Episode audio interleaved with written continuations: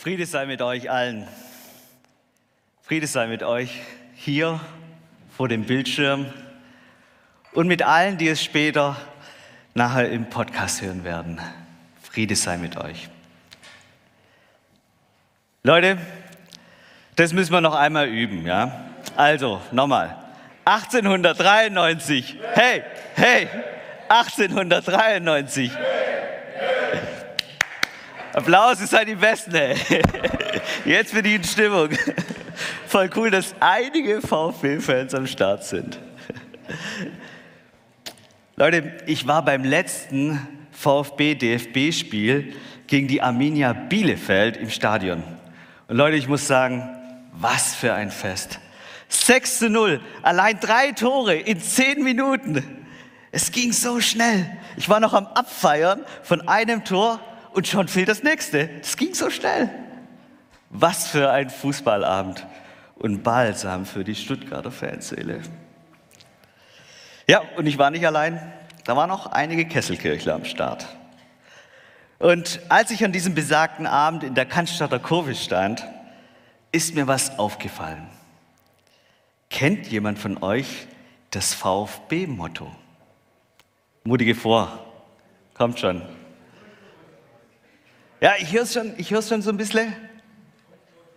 Furchtlos und treu, 100 Punkte. Wer war's? Da hinten, sauber. Furchtlos und treu, so sieht's aus. Der VfB hat dieses Motto gar nicht so lange. Nach einem erfolgreichen Jahr 2013 mit DFB-Pokalfinale und Europa League Achtelfinaleinzug kam dann 2014 eine katastrophale Saison. Und genau in diesem Katastrophenjahr gibt sich der VfB sich dieses Motto. Furchtlos und treu. Der Slogan kommt eigentlich gar nicht vom VfB selber oder von seinen klugen Marketingstrategen, sondern stammt vom alten königlichen Haus Württemberg, das vor 200 Jahren erstmal sein Wappen mit den drei Hirschgeweihen mit diesem Spruch furchtlos und treu sein Wappen damit schmückte. Und seit 2014 hat auch VfB diesen Spruch. Aber jetzt mal ganz ehrlich, was meint eigentlich der VfB mit diesem Spruch? Der VfB begründet die Einführung seines neuen Leitgedankens mit, ich lese, Furchtlos steht für das Vertrauen in die Jugend und als Bekenntnis zum mutigen Fußball treu für die starke Bindung des VfB zu Stuttgart, zu Schwaben und zur Heimat Württemberg. Hättet ihr das gedacht? Im VfB-Fußballkontext geht es um Vertrauen in die Jugend, Verbundenheit zur Heimat und zum mutigen Fußball. VfB, oder? Hättet ihr das gedacht? Doch jetzt mal eine Frage an dich. An was denkst du, wenn du furchtlos und treu hörst? Was war dein erster Gedanke? Beim Wort Treue sind bei mir die ersten Assoziationen eher Richtung Beziehungen. Ist es bei dir auch so? Und mal ganz ehrlich, bei Treue denke ich persönlich da nicht als erstes an den VfB. Sorry, liebe VfB-Fans. Beim Wort Treue denkt man doch eher an Beziehungen und Freundschaften, wo man Treue selbst erlebt hat oder selber treu zu jemand ist und es war, oder? Und bei furchtlos, angstfrei? Mir fallen da spontan Situationen ein, wo ich Beistand durch Freunde und Familie hatte, sodass ich angstfrei in der Situation war. Vielleicht, vielleicht hast du sowas Ähnliches erlebt. Aber vielleicht hast du auch ganz andere Bilder im Kopf, mit denen du furchtlos zu leben verknüpfst. Auf jeden Fall geht es heute bei unseren starken Frauen ebenfalls um furchtlos und treu sein. In unserem Predigtext von heute geht es um Treue in Beziehungen und wie man furchtlos, angstfrei in die Zukunft blickt.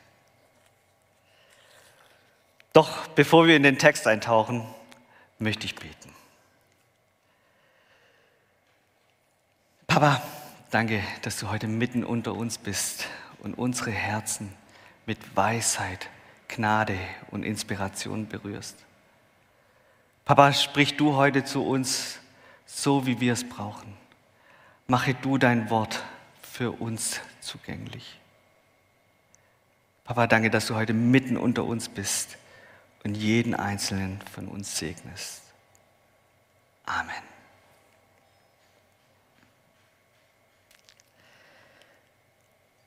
Wir sind ja schon seit einigen Wochen in der Predigtreihe zurück in die Zukunft unterwegs. Und ich möchte euch kurz mit hineinnehmen, was bisher passiert ist. Ihr wisst ja alle Bescheid. Wir sind im Buch Ruth unterwegs, noch recht am Anhang. Aber Folgendes ist passiert. Ruth, ihr Mann Naomi, äh, Ruth, nee, Naomi und ihr Mann, so jetzt, Naomi und ihr Mann und ihre zwei Söhne sind aufgrund einer Hungerkrise aus Israel in das Land Moab ausgewandert. Anfangs läuft alles super. Die Jungs heiraten und der Familie geht's gut. Doch dann erfährt die Naomi schwere Schicksalsschläge. In den zehn Jahren, die sie dort lebt, sterben ihr Mann und ihre beiden Söhne. Ihr bleibt nichts mehr übrig, bis auf ihre Schwiegertöchter, Ruth und Orpa. Und als sie nichts mehr in diesem Land zurückhält, beschließt sie, ihre Heimat Israel, in ihre Heimat Israel zurückzukehren. Ihre Schwiegertöchter begleiten sie. Und als diese Frauen auf diesem steinigen, staubigen Weg unterwegs sind, macht Naomi plötzlich Stopp. Sie spricht eindringlich auf ihre Schwiegertöchter ein, zurück in ihr Heimatland zurückzukehren. Sie fleht sie an. Eine der Schwiegertöchter, Orpa, kehrt tatsächlich zurück. Die andere Schwiegertochter, Ruth, antwortet auf das Flehen ihrer Schwiegermutter zur Rückkehr folgendermaßen. Und genau da, genau in diese Situation, zoomt uns unser Predigtext heute voll rein. Ich lese aus Ruth 1, 16 bis 18. Du kannst gerne mitlesen. Ruth antwortete, bedränge mich nicht, dass ich dich verlassen und von dir umkehren sollte. Wo du hingehst, da will auch ich hingehen. Wo du bleibst, da bleibe ich auch. Dein Volk ist mein Volk und dein Gott ist mein Gott.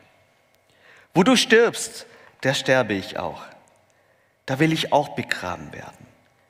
Der Herr tue mir dies und das, nur der Tod wird mich und dich scheiden. Als sie, Noomi, nun sah, dass sie Ruth festen Sinnes war, mit ihr zu gehen, ließ sie ab, ihr zuzureden. Das sind jetzt mal nur die ersten drei Verse unseres Predigtexts. Viele von euch kennen bestimmt diese Verse. Gefühlt kennt man gerade den Vers 16 von irgendeinem Traugottesdienst. Ist ja auch ein schöner Bibelvers, oder? Total romantisch. Wo du hingehst, da will ich auch hingehen. Wo du bleibst, da bleibe ich auch. Dein Volk ist mein Volk und dein Gott ist mein Gott. Total romantisch, oder? Und Leute, das, das sagt Ruth zu ihrer Schwiegermutter. Ich denke, heute würde keiner sowas zu seiner Schwiegermutter sagen. Auch wenn sie einen Bauplatz hat. Ein Experiment wäre es wert. Mal gucken, wie sie reagiert. Ich finde es erstaunlich, dass Ruth trotz ihres Umstands kein Haus, kein Mann, so treu zu Noomi ist und furchtlos, angstfrei, entschlossen in die Zukunft blickt.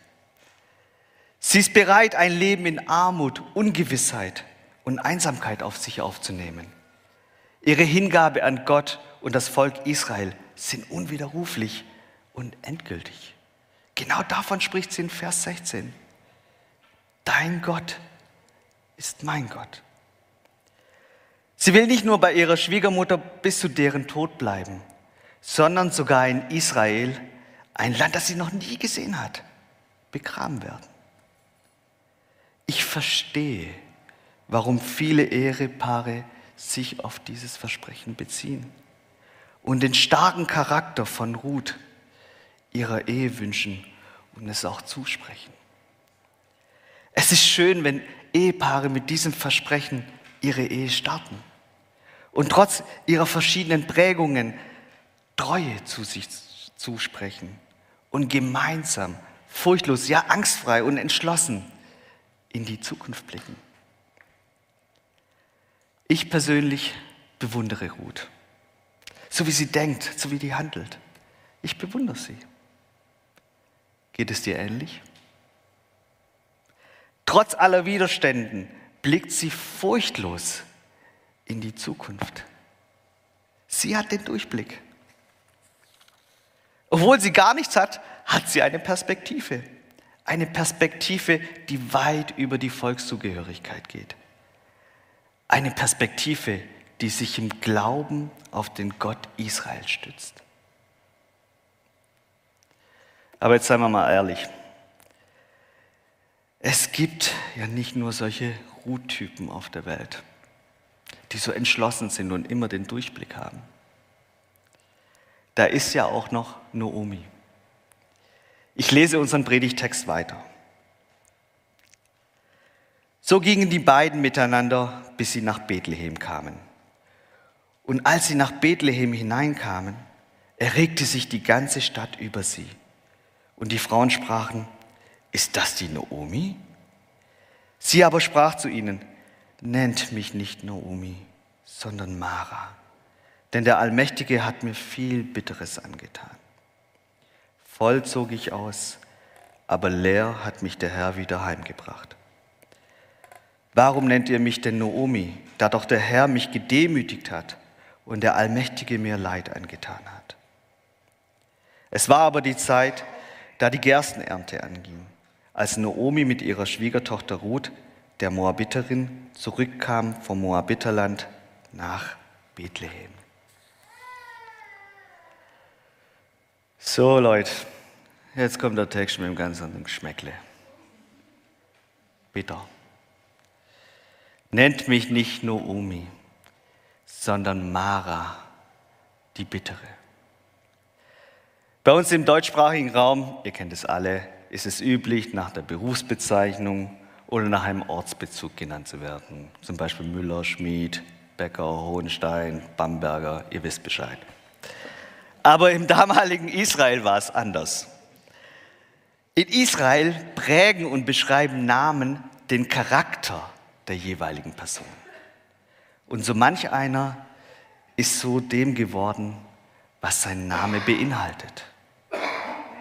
Und ja, es gibt einem schon zu nachdenken, wie aus Noomi, die als die Liebliche übersetzt wird, Mara, die Bittere wird. Für Noomi ist es ganz klar, die Linien ihres Lebens sind gezogen. Ihr ursprünglicher Name und ihre Lebensrealität jetzt stimmen nicht mehr mit überein. Sie empfindet den neuen Namen viel passender. Und trotz ihrer Lebenssituation und ihrer Bitterkeit, wie ich finde, zu 100 Prozent berechtigt sind, macht Mara hier was ganz Entscheidendes. Was ganz Entscheidendes. In ihrer Bitterkeit und Niedergeschlagenheit, mit ihren leeren Händen, klagt sie Gott offen an. Sie klagt Gott an. Ich lese euch nochmal den Vers 21 vor. Voll zog ich aus, aber leer hat mich der Herr wieder heimgebracht. Warum nennt ihr mich denn Noomi, da doch der Herr mich gedemütigt hat und der Allmächtige mir Leid angetan hat? Sie klagt Gott direkt an. Mit all ihren Schicksalsschlägen und Schmerz bricht sie nicht mit Gott. Sie bleibt an ihm dran und klagt ihn an. Hierfür bewundere ich Naomi genauso wie Ruth. Wenn nicht, noch sogar ein bisschen mehr. Mit leeren Händen am Ground Zero ihrer Emotionen ist Gott mit der Anklage immer noch ein Teil ihrer Realität. Gott ist weiterhin ein Teil ihres Lebens, auch wenn das Leben nur Bitterkeit für sie übrig hat.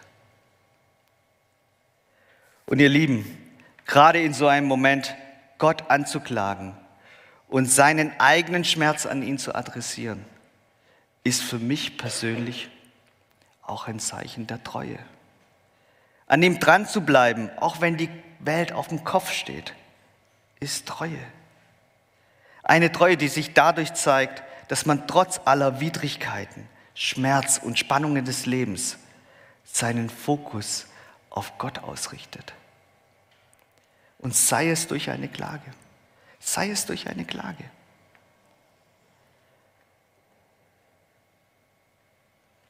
Wann hast du das letzte Mal Gott direkt angeklagt?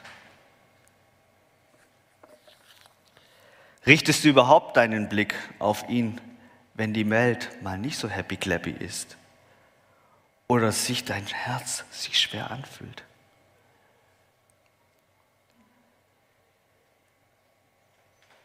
Ich glaube fest daran und vertraue darauf, dass Gott unsere Situation, Schmerz und vor allem unsere Emotionen nicht egal sind. Ich glaube fest daran, dass wir unseren Schmerz und Kummer offen und ehrlich vor Gott bringen können. Und ich glaube fest daran, dass unsere Klagen an ihm der erste Schritt sein kann, dass wir angstfreier, furchtloser in der aktuellen Situation werden.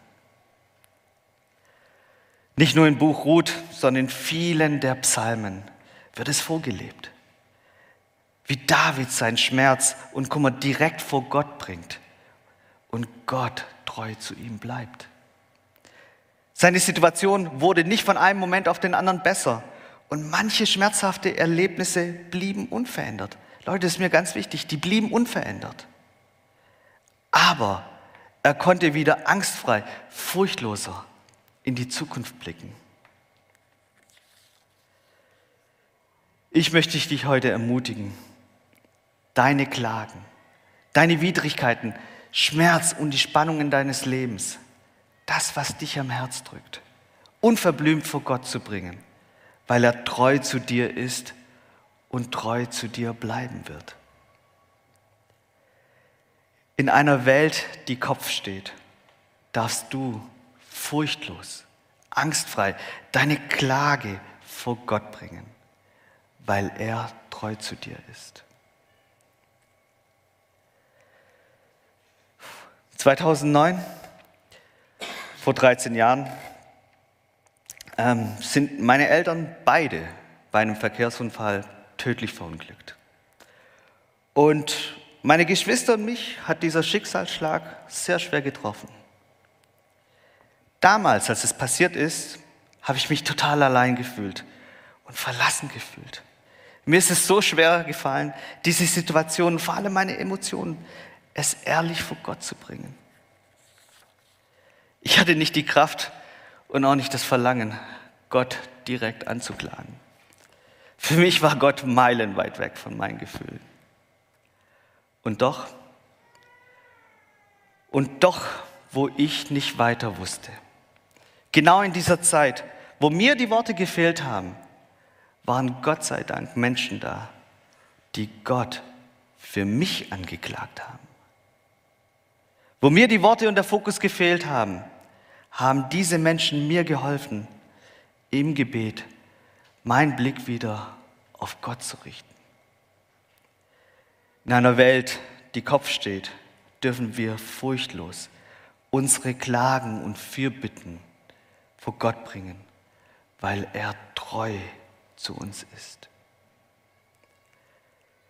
Es hat Jahre gebraucht, bis ich das Ganze, the big picture, sehen konnte. Heute, viele, viele Jahre später, ist es für mich viel klarer, wie treu meine Mitmenschen, aber vor allem Gott zu mir war. Wie er Stück für Stück durch seinen Zuspruch und seine Verheißungen meinen Blick angstfreier, furchtloser für die Zukunft gemacht hat.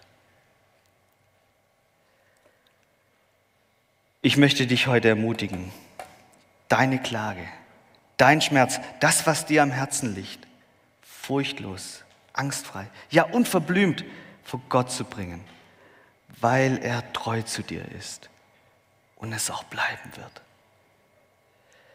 Ich kann leider aus Erfahrung sprechen, so einfach ist es nicht immer.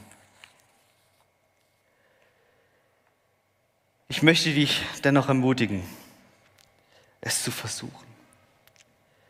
Ich möchte dich heute auch ermutigen, auch Hilfe in Anspruch zu nehmen. Sei es durch einen guten Freund, Freundin, die du vertraust, durch Seelsorge oder durch professionelle Therapie, wenn du es brauchst. Und wenn jetzt für dich gerade alles super läuft, dann sei dankbar dafür. Sei dankbar dafür, wenn für dich gerade alles super läuft. Und gleichzeitig möchte ich genau dich heute auch ermutigen. Menschen in deinem Umfeld, die gerade in der Krise sind, Mut und Gottes Zuspruch zuzusprechen.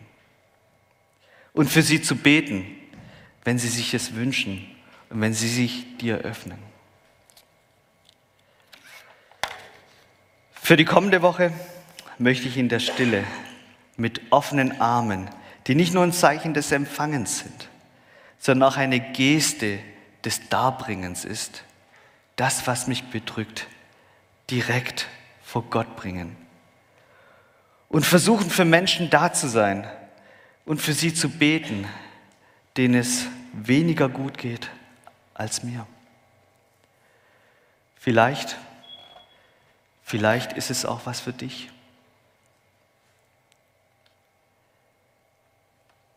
Ich möchte uns heute, dich und uns als Gemeinde stark machen, füreinander da zu sein, einen Blick füreinander zu haben, uns gegenseitig zu helfen, unsere Wünsche und Sorgen auf Gott zu richten, füreinander Worte zu finden, wo es einem schwerfällt, selber Worte zu finden und sie auch vor Gott zu bringen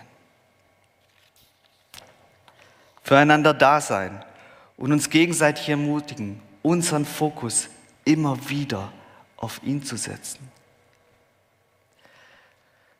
Stell dir mal vor, wie schön wäre es, wenn wir als Gemeinde auf unserem Weg, die Band kann schon mal nach oben kommen, wenn wir als Gemeinde auf unserem Weg, gerade in Krisenzeiten, wo vieles auf dem Kopf steht, halbfertig, unperfekt, wo wir uns wo uns im Moment vieles unklar ist, wo Not am Mann und Frau ist, wie es momentan so ist, wie es halt ist und wo wir nicht wissen, wie es weitergeht, unseren Blick auf Gott richten und das, was uns bewegt, es immer wieder vor ihm bringen. Ich möchte dir, uns allen heute zusprechen. Gott ist jeden Tag treu. Wir dürfen das, was uns bedrückt, vor ihm bringen. Und mit ihm, das ist unsere Hoffnung, können wir furchtlos, angstfrei in die Zukunft blicken. In einer Welt, die Kopf steht, dürfen wir unsere Klagen und Fürbitten vor Gott bringen weil er jeden Tag neu treu zu uns ist. An seiner Seite können wir furchtlos in die Zukunft blicken. Amen.